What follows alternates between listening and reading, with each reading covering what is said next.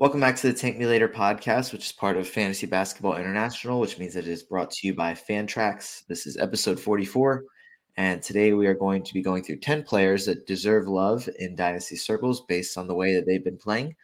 So let's go ahead and get into it.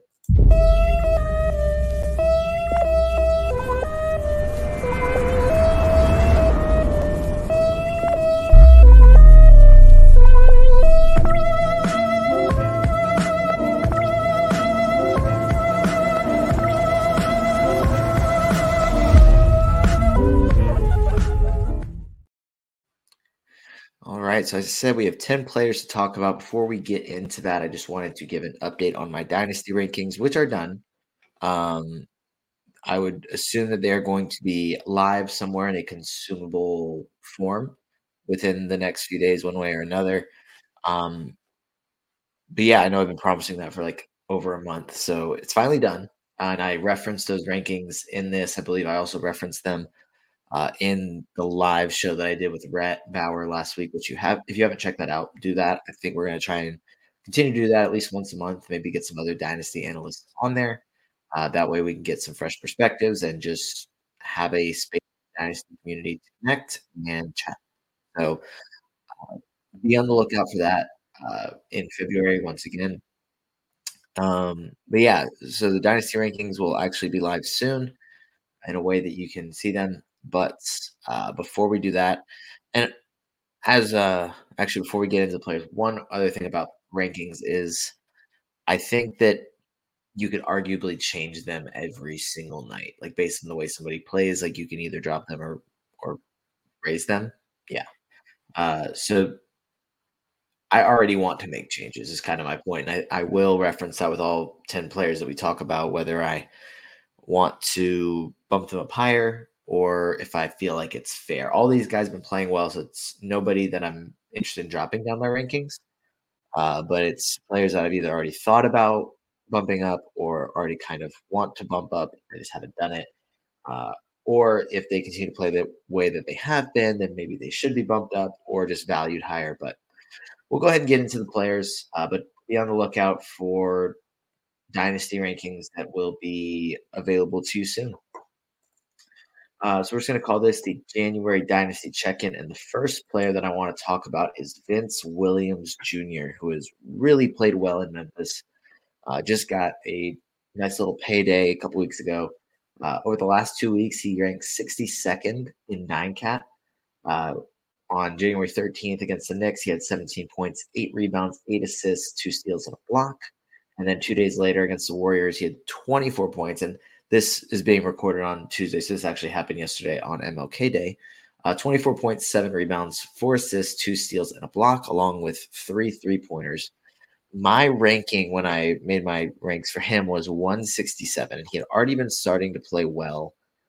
And now it's, kind of a case of, do I want to bump him up higher? Is he just producing to this level statistically because of the situation that he has in Memphis, which – the short answer is yes. Like he is not a 24-7, 4-2-1 kind of guy over the course of the season. He is a young, excellent role player that is going to be in this league for a long time and producing defensively. Now with Memphis playing without John Morant the rest of the season and then without Desmond Bane for the next 6 weeks and without Marcus Smart for multiple weeks as well, Jacob Gilliard is just, he's not going to play 48 minutes and be the primary ball handler the entire game. Like they have to find other sources of playmaking. Vince Williams do that a little bit as well as just be another scoring option. So I've really liked the way he's been able to produce. I know I've made this comparison, I think, on a couple shows now, but he's a lefty number 5 that's an elite defender. Just very, reminiscent of Herb Jones in New Orleans. So hopefully he can continue to produce and kind of make a name for himself the way Jones has. And I think Herb Jones has slowed down a little bit, but at the beginning of the season, he was collecting blocks left and right. And so he was producing, I want to say, like third round value at one point within a few weeks into the season. It's dropped a little bit, but still a guy that is very solid in fantasy basketball, especially in a few separate or a few individual categories. And just for reference, I have Herb Jones at 96th in my dynasty rankings. And as I'm talking about this, because Herb Jones was a second-round pick and an older rookie, he's 25 now, was drafted in 2021, whereas Vince Williams is 23, was drafted in 2022 in the second round. So this is his second season in the league. Didn't play much year one, but kind of having a breakout season. So hasn't been 62nd over the course of the year. He's 188th per Basketball Monster. All these rankings will be from Basketball Monster.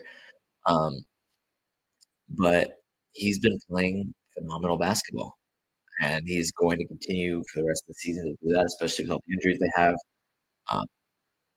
It just opens up minutes. It opens up opportunities. So definitely, I know this is the dynasty check-in, but rest of the season, Vince Williams is the most roster guy in standard 12-team leagues, in my opinion. But he also is a guy that has a lot of upside in dynasty formats for specific builds. Like, I don't think, like, for example, the past 2 weeks, he's been averaging 13.3 points, 6.3 boards, 3.7 assists. Those may not be numbers that he can continue with, but I think that, like, 11 points, he's averaging 2.2 threes during that. Maybe a 3.5, maybe 2 would be his peak, but a lot of the value is going to come from his defensive production. So the rest of the season, we'll continue to play a big role. And then after that, it wouldn't shock me if, you know, barring them making other moves, if he was able to be a starter for them moving forward, or at least a guy that's playing a significant role off the bench. Like, when they're ready to compete next season, adding in a lottery pick, that changes things. Other trades they can make, that changes things. But right now, if you look at the roster, like, does it make sense to have Marcus Smart as a sixth man and playing, you know, probably more minutes than Vince Williams, but having Vince Williams as the starting small forward alongside John Morant, Desmond Bane, Jaren Jackson, and Steven Adams should be back next year? It's just interesting things that, despite Memphis not winning anything this season, like, they're just not going to, but that's understandable. They're in a good spot moving forward where they, I feel like, are able to recoup a lot of talent that they seemed to have a few years ago and have slowly kind of gotten away from.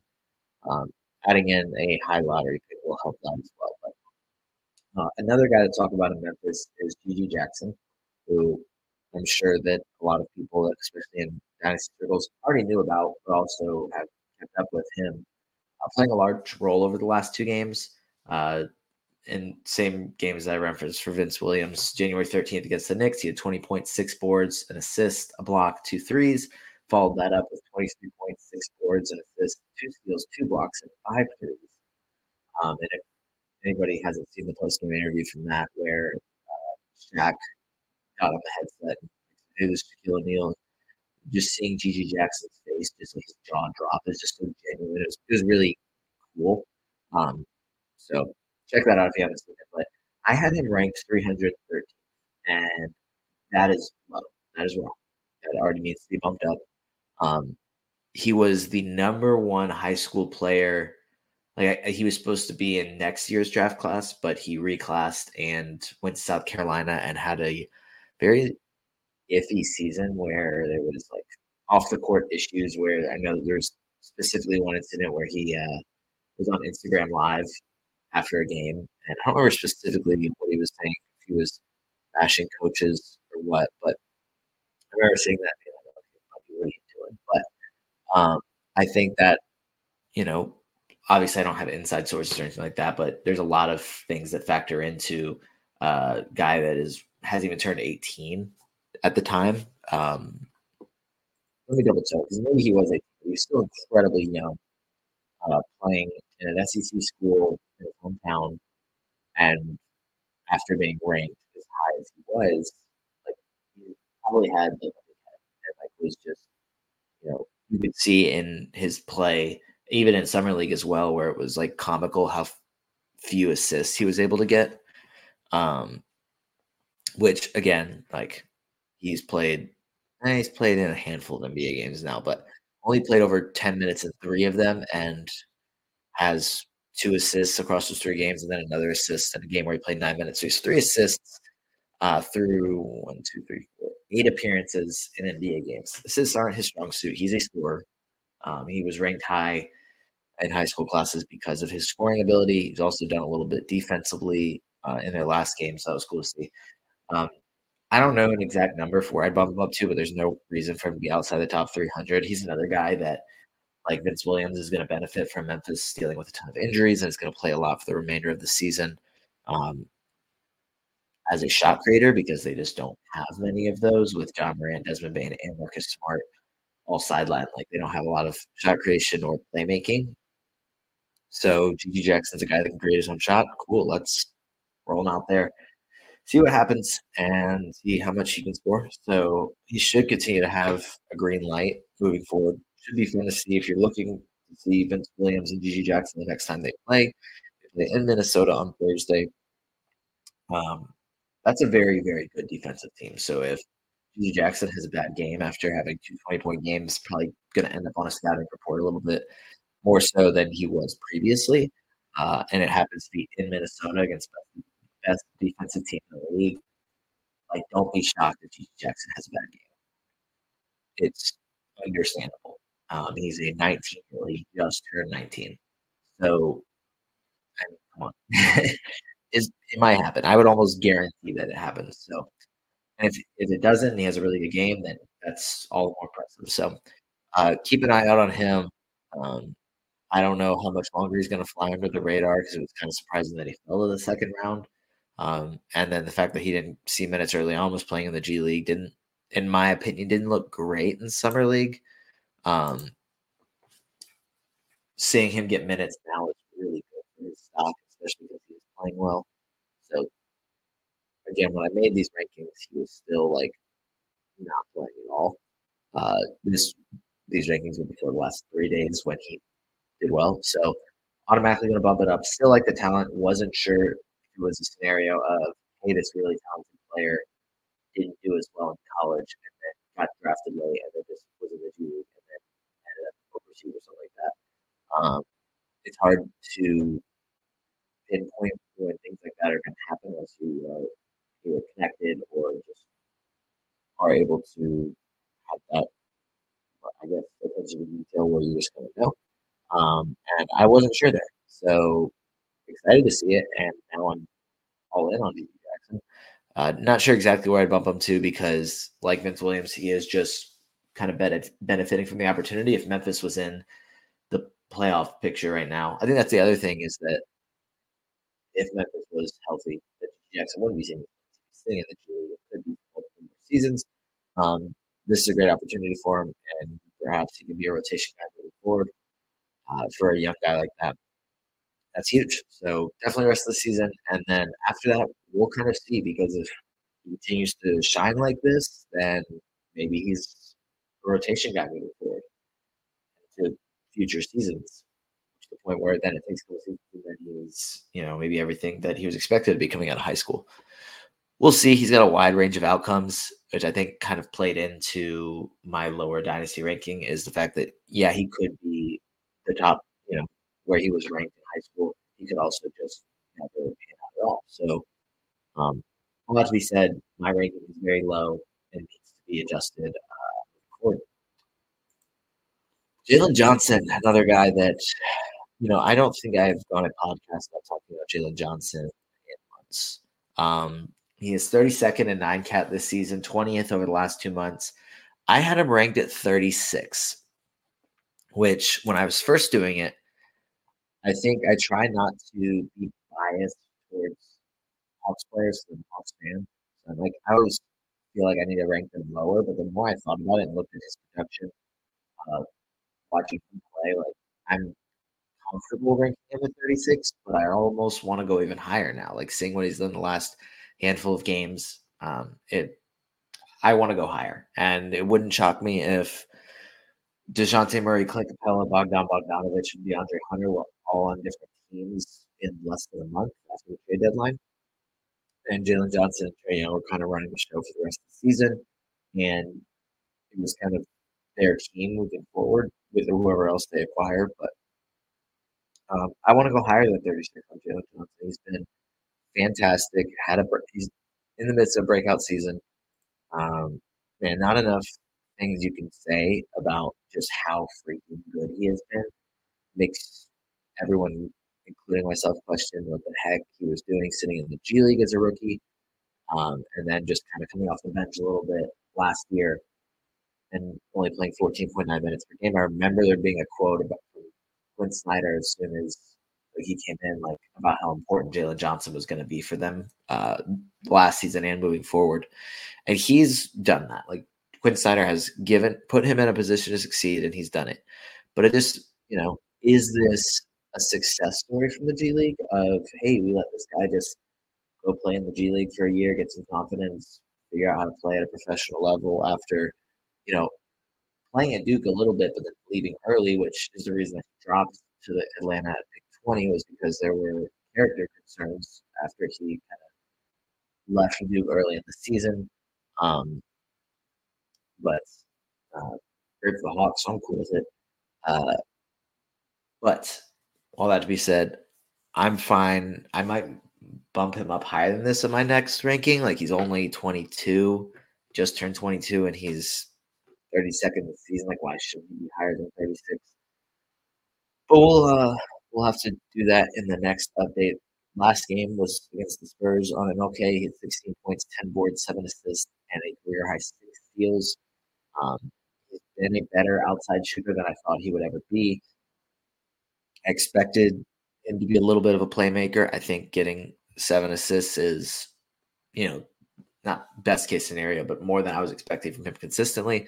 Granted, he's averaging 3.1, which I think is kind of fair for a secondary or honestly like third playmaking option behind Trey and DeJounte. But excited to see how he continues to grow moving forward. Nick Smith Jr., who, I think my dynasty ranking for him is 244, which I think is pretty fair. I might bump him up a tad, but not like set on that. He was 27th pick. He hasn't turned 20 yet. He's been able to see a few extra minutes off the bench. January 8th, which was a little over a week ago, he had 15 points, 4 boards, 3 assists, and a steal in 32 minutes. January 12th, he had 9.6 boards, 5 assists, and 24 minutes. His minutes have kind of gone down with LaMelo back. But he was able to, I think a couple of these games, it was LaMelo was still out, and either Terry Rozier exited early or was out. I don't remember specifically while keeping up with those games, but he was I believe he was one of the 5-star recruits that because he was at Arkansas. I think he was a 5-star and then was injured in his lone college season. So his draft stock kind of slipped, but initially he was expected to be a lottery guy. He's still incredibly talented. It just seems like he's going to be a very much a score first kind of guy, like a volume scorer with low efficiency with his shooting percentage, which isn't great for fantasy basketball, especially in category leagues, but I like what he's doing as a kind of a sixth man in Charlotte as a rookie. I mean, it's a bad team, but wouldn't be shocked if there's a scenario where down the stretch, Charlotte is basically eliminated from the playoffs or already eliminated from the playoffs. And Nick Smith has a stretch of games where he is scoring 20-plus points. So maybe he is just kind of a silly season hero to kind of keep an eye on at this point.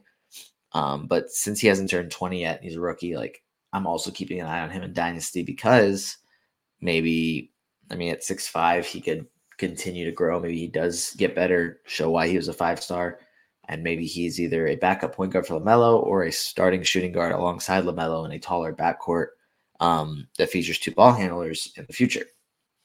We'll kind of see. But he has been getting more minutes than I think he was getting at the beginning of the season. So over the past month or so, he's been playing a larger role, is like firmly part of their rotation. So excited to keep an eye on him and see what he can continue to do, mostly as a scorer, but seeing if he can add things to other parts of his game as well. Cam Whitmore, who I'm sure everybody that plays Dynasty knows that he slipped. He was expected to be kind of a top 5 guy. Like I remember reports suggesting that Detroit would take him at 5, and then there was reports that he would go top 5. And that Detroit was kind of out on him. and then was ended up going with Asar Thompson, which nothing wrong with that pick if they use him. But then I was like, okay, cool. Like maybe Cam Whitmore slips. People were saying late to the top 10. I believe the Hawks had picked 15. I was hoping the Hawks would take him at 15, and he was there. And they passed on him. Went Kobe Bufkin, who I like. And then Cam Whitmore made it down to Houston at pick 20, and there was reports that they were talking about taking him at pick 4. So imagine trying to decide between two players at pick 4 and then picking again at 20 and the other guy's still there. I mean, it's insane. Never really an official reason why. I mean, there was a lot of rumors. I know, I want to say there was something suggested about injury history or injury something. I could just be like speculating or just repeating a rumor that someone made up. So I don't really know. There's never like really an official reason, but he's been playing really well as of late. Kind of started the season playing a good bit in the G League, but he scored at least 10 points in 7 of their last 8 games. A few days ago against Boston, it was a blowout loss. So I think that kind of helped him play a few more minutes, but he played 28 minutes, 22 points and 8 boards. And then their last game, which wasn't a blowout, played 23 minutes, 14.6 boards, 1 assist and 1 steal. I have him at 115 in my dynasty rankings, which I'm pretty comfortable with. I think that this, I mean, granted, I made these rankings as he was starting to score a good bit more. I think the players in front of him, I'm fine having in front of a couple other rookies and then some older guys that are still producing at a high level, because, you know, Cam Whitmore did kind of step up a little bit with Dylan Brooks out, but he stayed part of the rotation, which is encouraging. However, Tari Eason's also out. So when the team's fully healthy, he may not see 20 minutes per game. It may go back down, but he's playing really well. Like how he projects, I think just outside the top 100 guy is fine, because it may be a couple seasons before he's able to either start or be part of the rotation with this level of consistency. But he's an incredibly talented scorer and a freak athlete. So definitely a guy that is kind of moving up in my dynasty rankings and how I guess I imagine him. Not much, but I think if you would have had me, if I made my rankings a month ago, he would have been lower than this. I think that's what I'm, because I know I just said I'm comfortable with where he is. And then I said, well, he's moving up, but he has moved up, because I would have had him lower. You know, it's important to make your own judgments and your own evaluations and dynasty rankings. However, there's factors that can also be considered outside of, hey, I really like this guy's talent, because just because I like somebody's talent doesn't mean it's ever going to pan out. So the fact that he was supposed to be top 5 and then slipped to 20, that just throws a big question mark on him. Like, okay, like I really liked his talent. I think he's good in fantasy or will be good in fantasy, but like, why? Why did 15 teams pass on him that weren't expected to? What was the reasoning? We still don't know, but right now it's kind of looking like everybody's just an idiot, and they should have just taken Cam Whitmore with their late pick. Like, for example, there have been some guys that have panned out lottery, like Jaime Jaquez. And then I think there's one more. I know that the Lakers took Jalen Hood-Schifino in that range at 17. Is Pajemski in Golden State at 19, Keontae George at 16, Jordan Hawkins at 14, Derek Lively at 12. Like a lot of those guys have been phenomenal.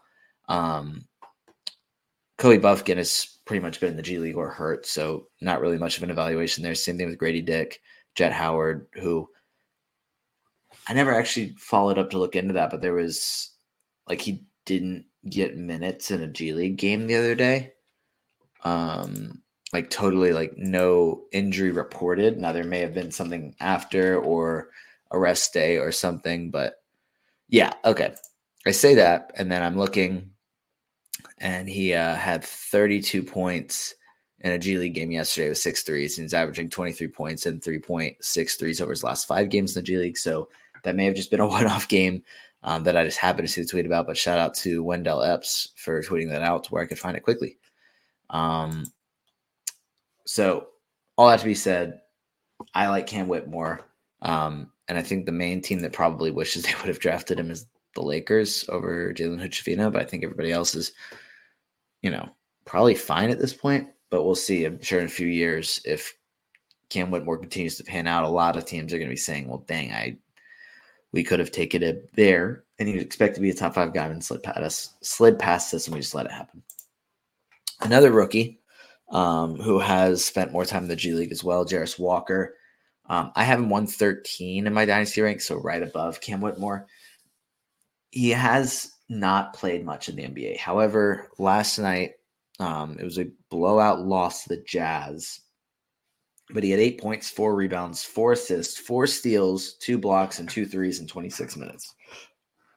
Not a high volume scorer, especially as a rookie. Like, I'm sure he can average double figures once he has more time in the league, but the well-rounded game, the playmaking, the defense, I mean, expanding his range and hitting a couple of threes, seeing that well-rounded production is, you know, encouraging for dynasty managers that have him.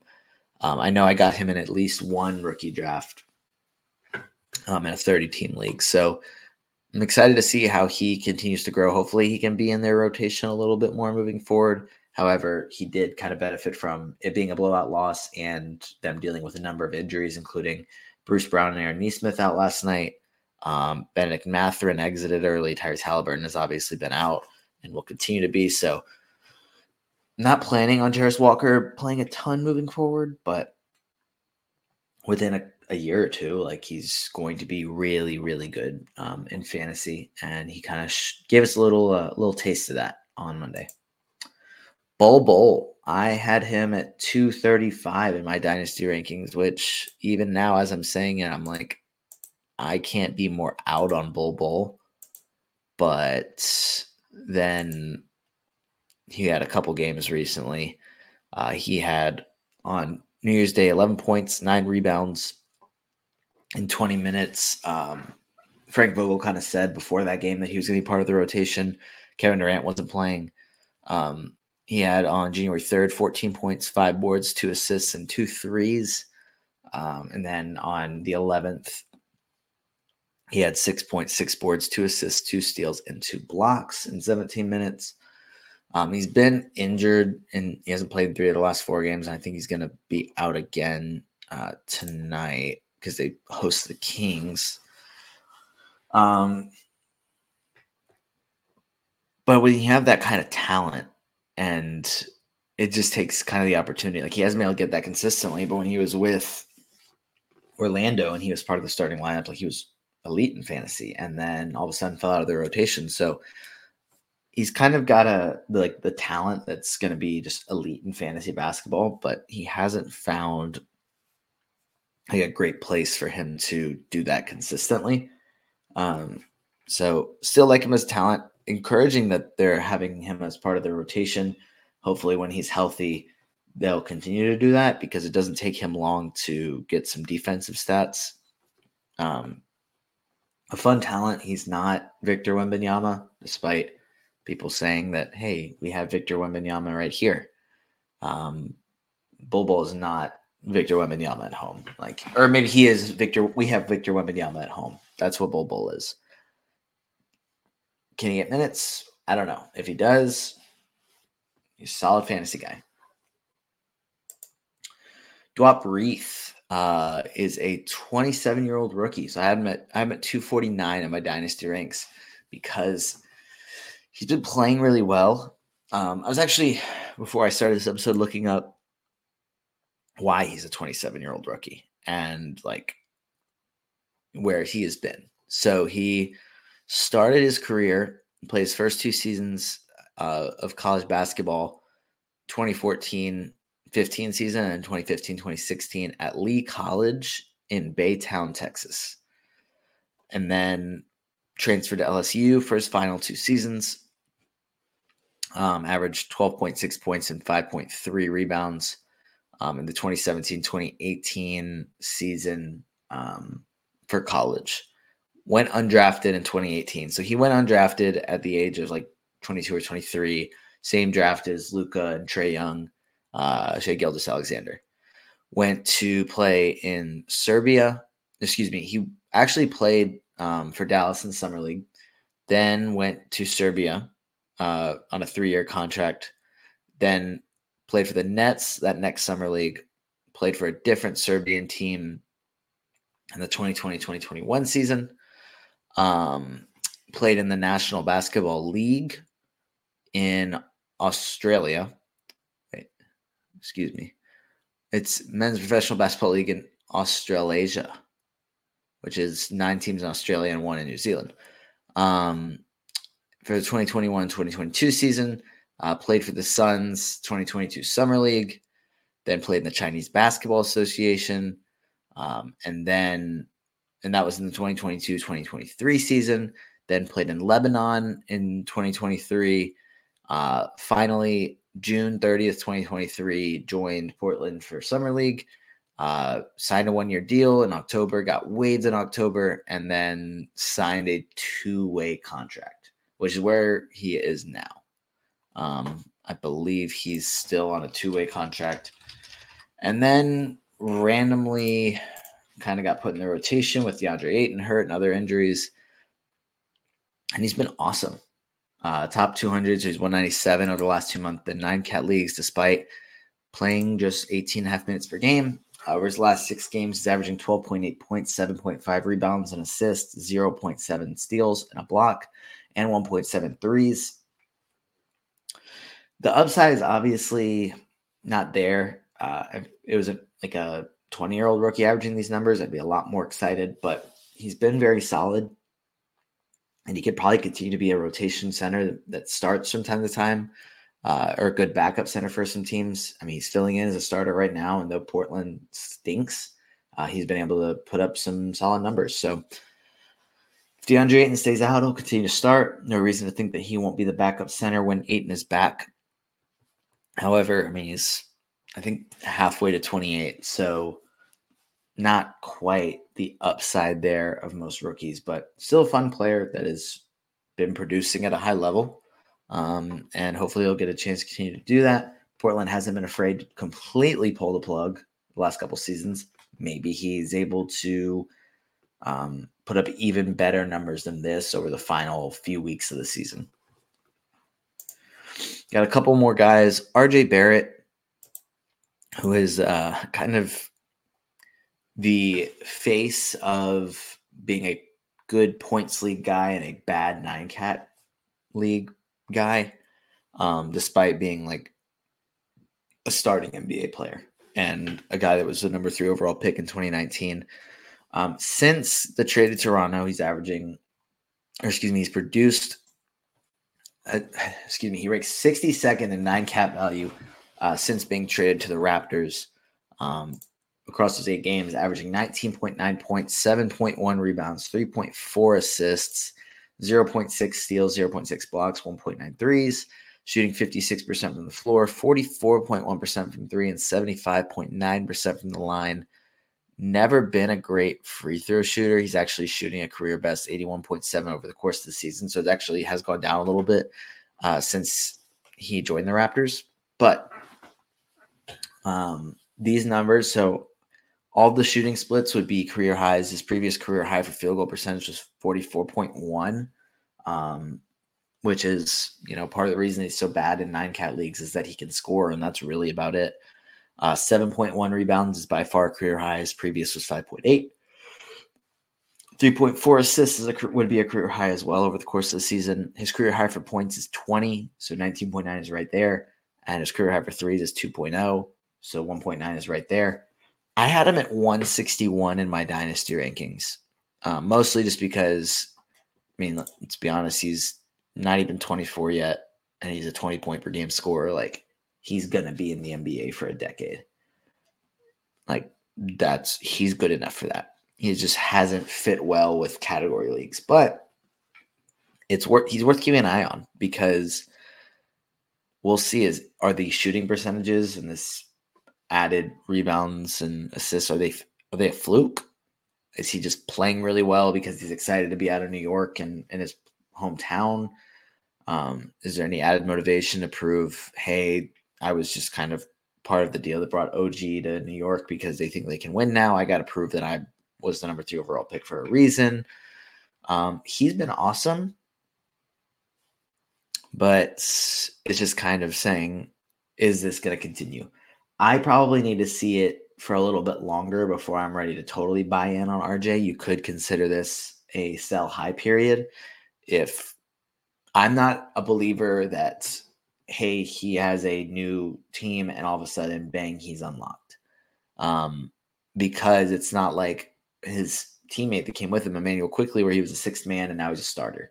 Like, he was a starter and now he's still a starter. So nothing's really like changing with his role. You could argue he's still like the third option offensively after being the third option behind Brunson and Julius Randle. Now he's behind Siakam and Scotty Barnes. So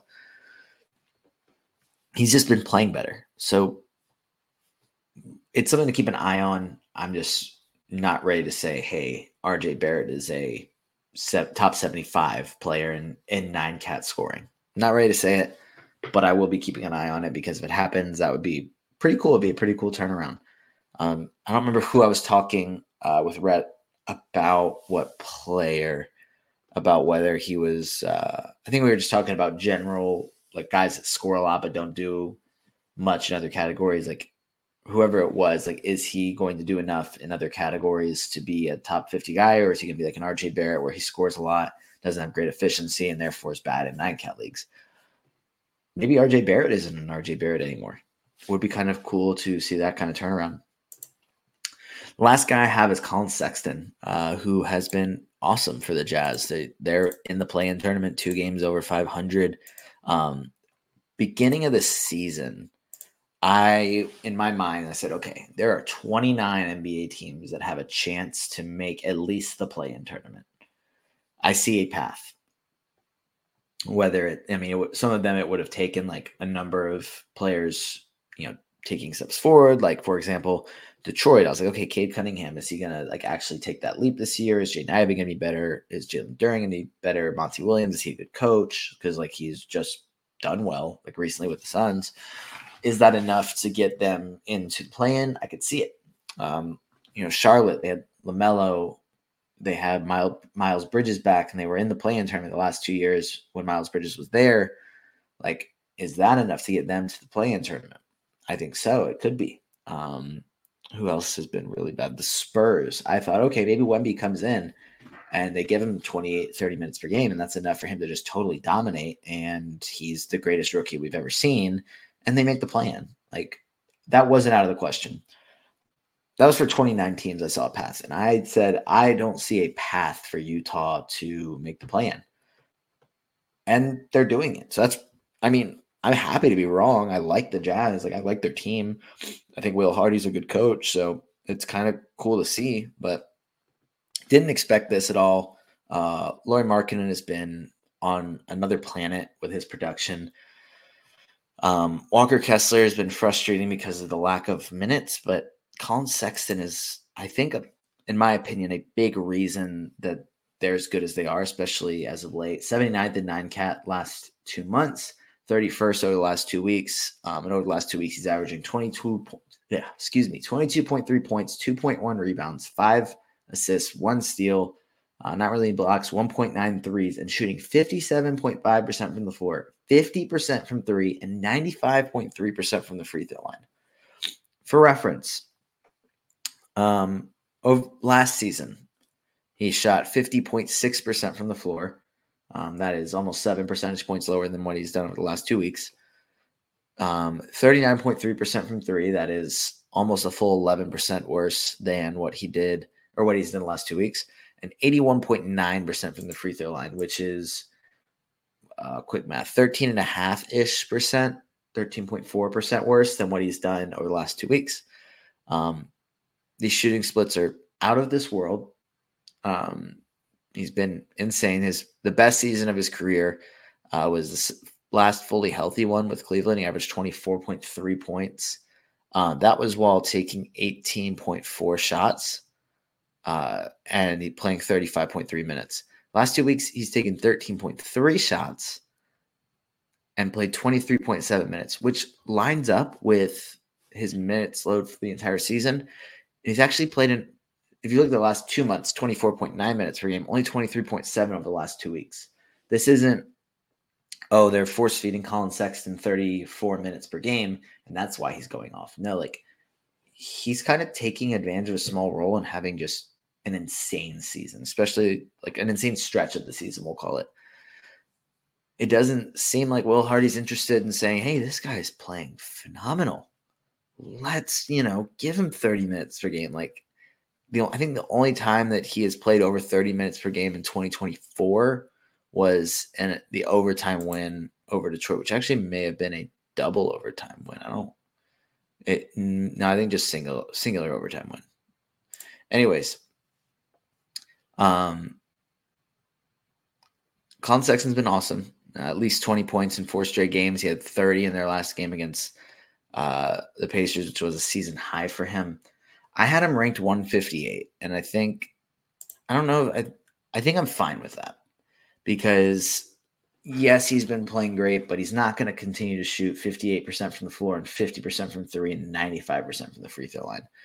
If he does and Will Hardy doesn't give him more minutes, then I have to rescind my statement that Will Hardy is a good coach. But I don't think that that's necessarily going to be the case. They also have other guards that they're trying to work minutes in, like Keontae George, obviously Jordan Clarkson. Chris Dunn has been playing well. I think that this is kind of just a really hot stretch for Colin Sexton. I don't think he's a guy that you automatically have to vault into top 75 or even top 100 just because he's having a really, really good stretch. But I could make an argument to have him higher than 158, but I don't think this is something that's going to be kept up. So you could look at this as a really nice sell high opportunity. If you're pushing for a championship and you have him, then keep riding the hot hand, I guess. That's about all you can really say about this because I don't think that this is Colin Sexton's coming out party. And he's been, kind of like he had a really good season in Cleveland, then got hurt and then got traded and had a struggle through his first season with the Jazz. And now he's just back. I think he's a very good player. He's arguably a starting caliber player.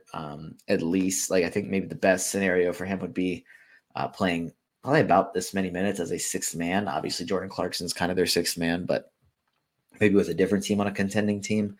He's not necessarily a guy that, I want my championship team to have Colin Sexton at point guard or Colin Sexton at shooting guard starting, but off the bench, I think he fits incredibly well as a guy that plays, arguably harder than anybody in the league and can score with the best of them. So I don't think that I need to vault him much higher up my dynasty ranks, maybe a little bit. But he's been having a heck of a stretch. So could this be a sell high? Maybe. Regardless, just wanted to give him his flowers for his play as of late. But that is going to do it. Those are the 10 guys I wanted to go through to kind of give shout outs to in Dynasty. If you have any of them, good job. Enjoy the production or enjoy the rise. If you feel like you need to sell high on, let's say, Colin Sexton, RJ Barrett, those are probably the main guys that I would call sell highs from this group. But if you're able to get some of the other guys, then and they're a little under the radar in your league, then I'd say go for it because I like all of them moving forward, some more so than others. But that's going to do it for this episode. This was episode 44. You can give us a follow at FBI Basketball on Twitter or X, whatever you want to call it. You can find me at NoRubin22. Like, subscribe, follow, hit a bell, rate, comment, whatever platform you're using us on, whatever statements from that apply to you. We'd appreciate you doing it. But that's going to do it for this episode of the Tank Me Later podcast. So thanks for listening. We'll see you next time. You just listened to another episode from the Fantasy Basketball International Podcast Network. Thanks for joining us. And for more information about joining our community, please check out our website at fbibasketball.com.